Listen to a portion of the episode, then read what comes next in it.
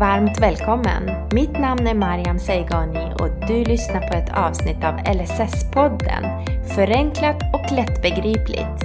Nu kör vi! Hallå, hallå och varmt välkommen! Innan jag börjar med dagens avsnitt så måste jag få berätta en sak. Eh, min affärspartner för den stora äran att få förhandslyssna på mina podcastavsnitt och få komma med tankar och idéer och förslag till förbättring. Och det tycker jag är superviktigt, för då kan jag förbättra avsnitten innan jag släpper dem för dig som lyssnar. Men i alla fall, så ringde han upp mig för att ge mig lite feedback och berättade att han alltid skrattar när han hör hälsningsfrasen i avsnitten. Han tycker att det låter så roligt att jag börjar mina pods med hallå, hallå. Och jag måste erkänna att det är lite roligt. Men när jag börjar så, så tycker jag att jag låter så som jag känner mig, nämligen glad. De här avsnitten är så roliga att spela in och jag känner mig genuint glad för det. Så hallå hallå passar verkligen i början. Men om du träffar mig i verkliga livet så kanske du inte får höra en hallå hallå. Om du inte ber om det såklart, så kan vi tänka på saken. Men i alla fall så var jag tvungen att berätta det och om du också skrattar åt det så är det ju självklart helt okej. Okay. Men nu kör vi med dagens avsnitt. Och i tidigare avsnitt så pratade jag bland annat om bakgrunden till personlig assistans och hur det utformades i Sverige. Hur vi tog oss från att få hjälp i form av hemtjänstinsatser till att utveckla det till den hjälpen som erbjuds idag. Jag berättade bland annat om de tio insatserna som du kan söka till om du tillhör en så kallad personkrets. Och jag berättade även om de tre personkretsarna som är obligatoriska att tillhöra för att få beröras av lagen. Och vill du höra mer så får du gärna, gärna klicka dig på avsnitten innan och bara lyssna.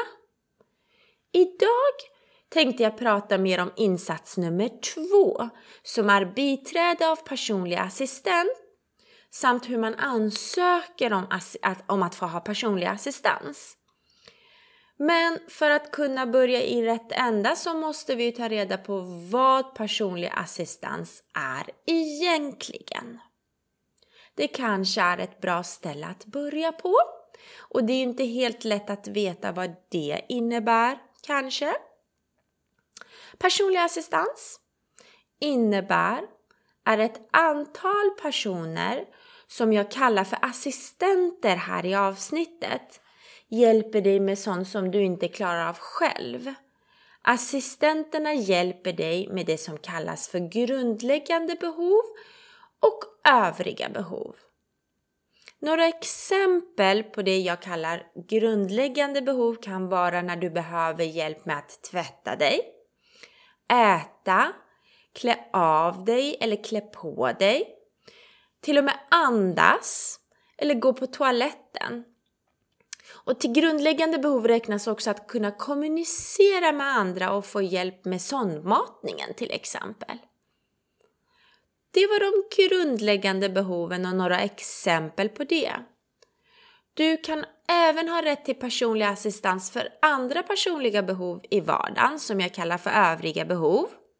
Och några exempel på de övriga behoven kan vara att du behöver hjälp med att ta hand om ditt hem, förflytta dig eller att delta i olika aktiviteter i vardagen. Och både vuxna och barn kan få personlig assistans. Sammanfattningsvis kan jag säga att personlig assistans ger dig en möjlighet att leva ett liv som mer liknar alla andras även om du har omfattande funktionshinder. När du har fått insatsen personlig assistans beviljad och har egna personliga assistenter så får du hjälp med att klara av sånt som du inte klarar av att göra själv. Så det var vadet i personlig assistans. Då är nästa viktiga fråga att prata om är vem kan ansöka om insatsen personlig assistans? Och det är fyra kriterier som jag tänkte prata om som ger dig rätten till att få ha egna assistenter och få så kallad assistansersättning. Assistansersättning är den statliga ersättningen som betalas ut för att täcka kostnader för din personliga assistans. Och då är kriterier nummer ett. Det är att du måste tillhöra personkrets som omfattas av LSS, det vill säga lagen om stöd och service till vissa funktionshindrade. Och jag har ju tidigare avsnitt pratat om personkretsarna, men jag tar det lite snabbt igen så det blir tydligt. Det var ju tre personkretsar. Personkrets var personer med utvecklingsstörning, autism eller autismliknande tillstånd. Personkrets nummer två. Det var personer som hade fått en hjärnskada i vuxen ålder som hade orsakats av yttre våld eller kroppslig sjukdom. Och personkrets nummer tre är personer med andra varaktiga fysiska eller psykiska funktionshinder som icke beror på normalt åldrande samt att dessa funktionshinder orsakar svårigheter för personen i vardagen. Så kriterium nummer ett, det är att du måste tillhöra ett av de här eh, punkterna som jag nämnde.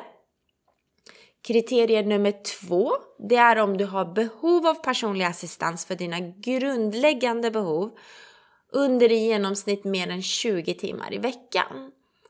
Det här med grundläggande och övriga behov och hur man räknar på det och hur man tänker kring det är krånglig historia för sig. Och jag tänkte att jag kommer att ägna ett helt avsnitt bara åt det och prata om det. Så vill du veta mer just om kriterium nummer två och behovskriteriet så får du lyssna på det avsnittet.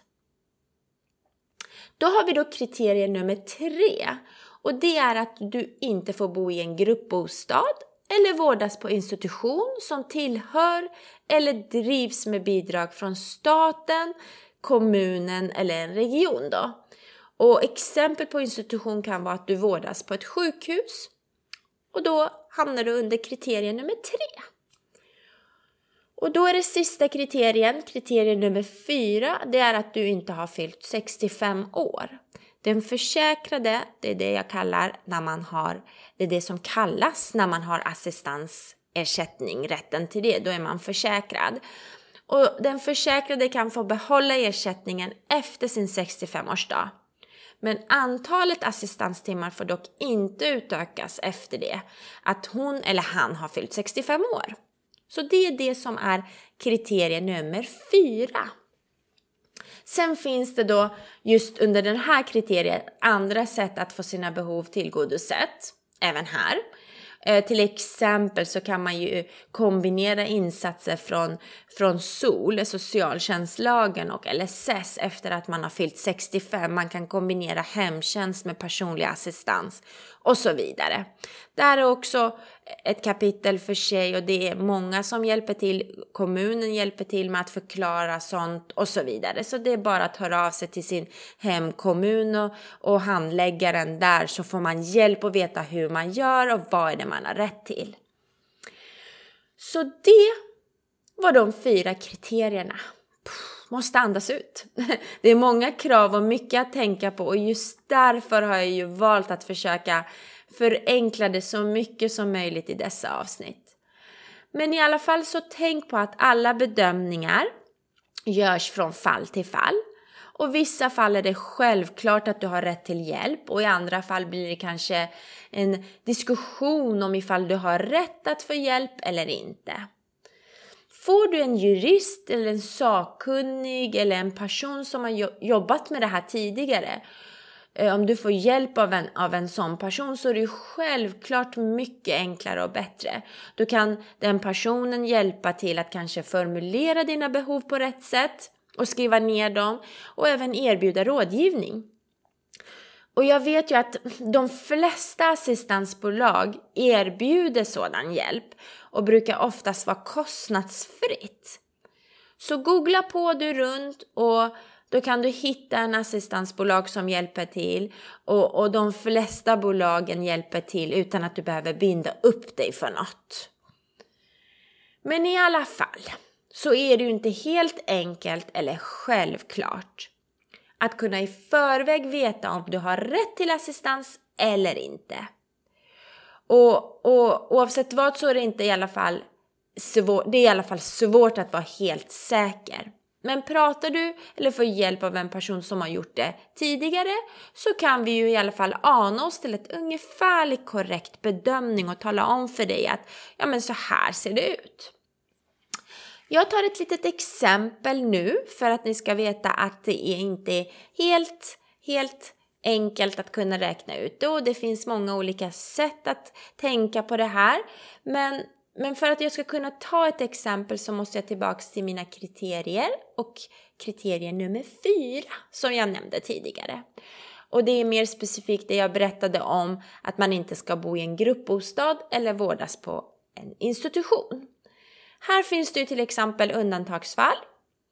Undantaget är om du till exempel behöver ha med dina assistenter eh, till sjukhuset för att de har unika kunskaper om ditt funktionshinder. Ja, då kan du eh, få ha rätten att ha assistenter även i dessa situationer. Så det är gråzoner, det är lagar och regler som kickar in då och då och man kan komma runt det genom att ha specifika behov. Så så är det. Men nu så vet du vad personlig assistans innebär och du vet vem som kan ansöka om det. Nästa naturliga fråga blir då hur ansöker man om personlig assistans?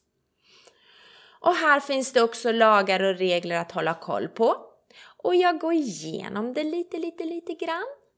Det absolut första du behöver börja med är att tänka igenom vilka situationer du behöver hjälp.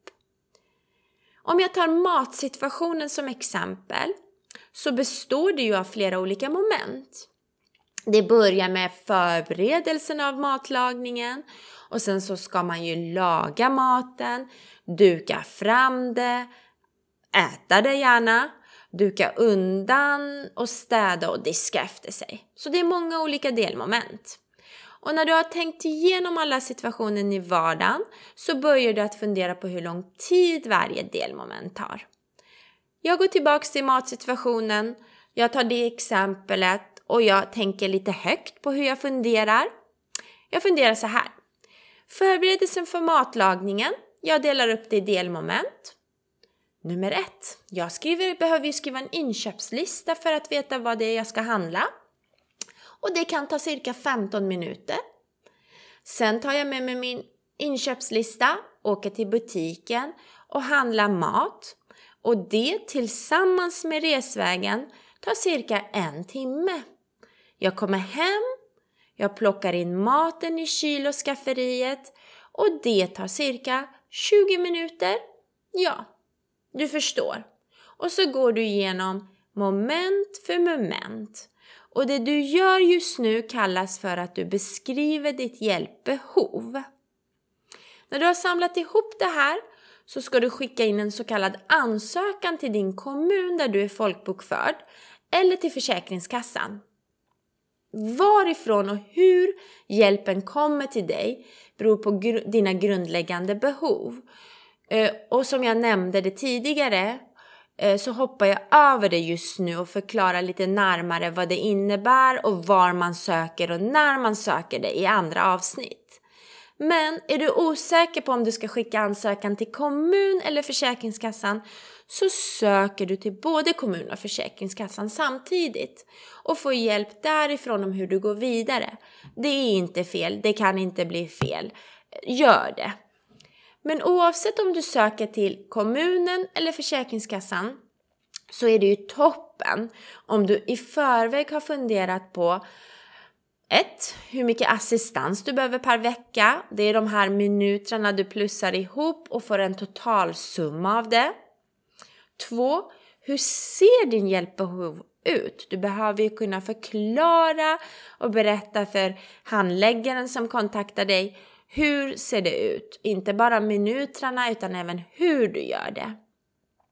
Sen behöver du också fundera på vem som ska sköta din assistans. Ska du välja ett kooperativt företag, kommunal alternativ eller privat företag? Eller du kanske funderar på att bli eget och driva din egen assistans.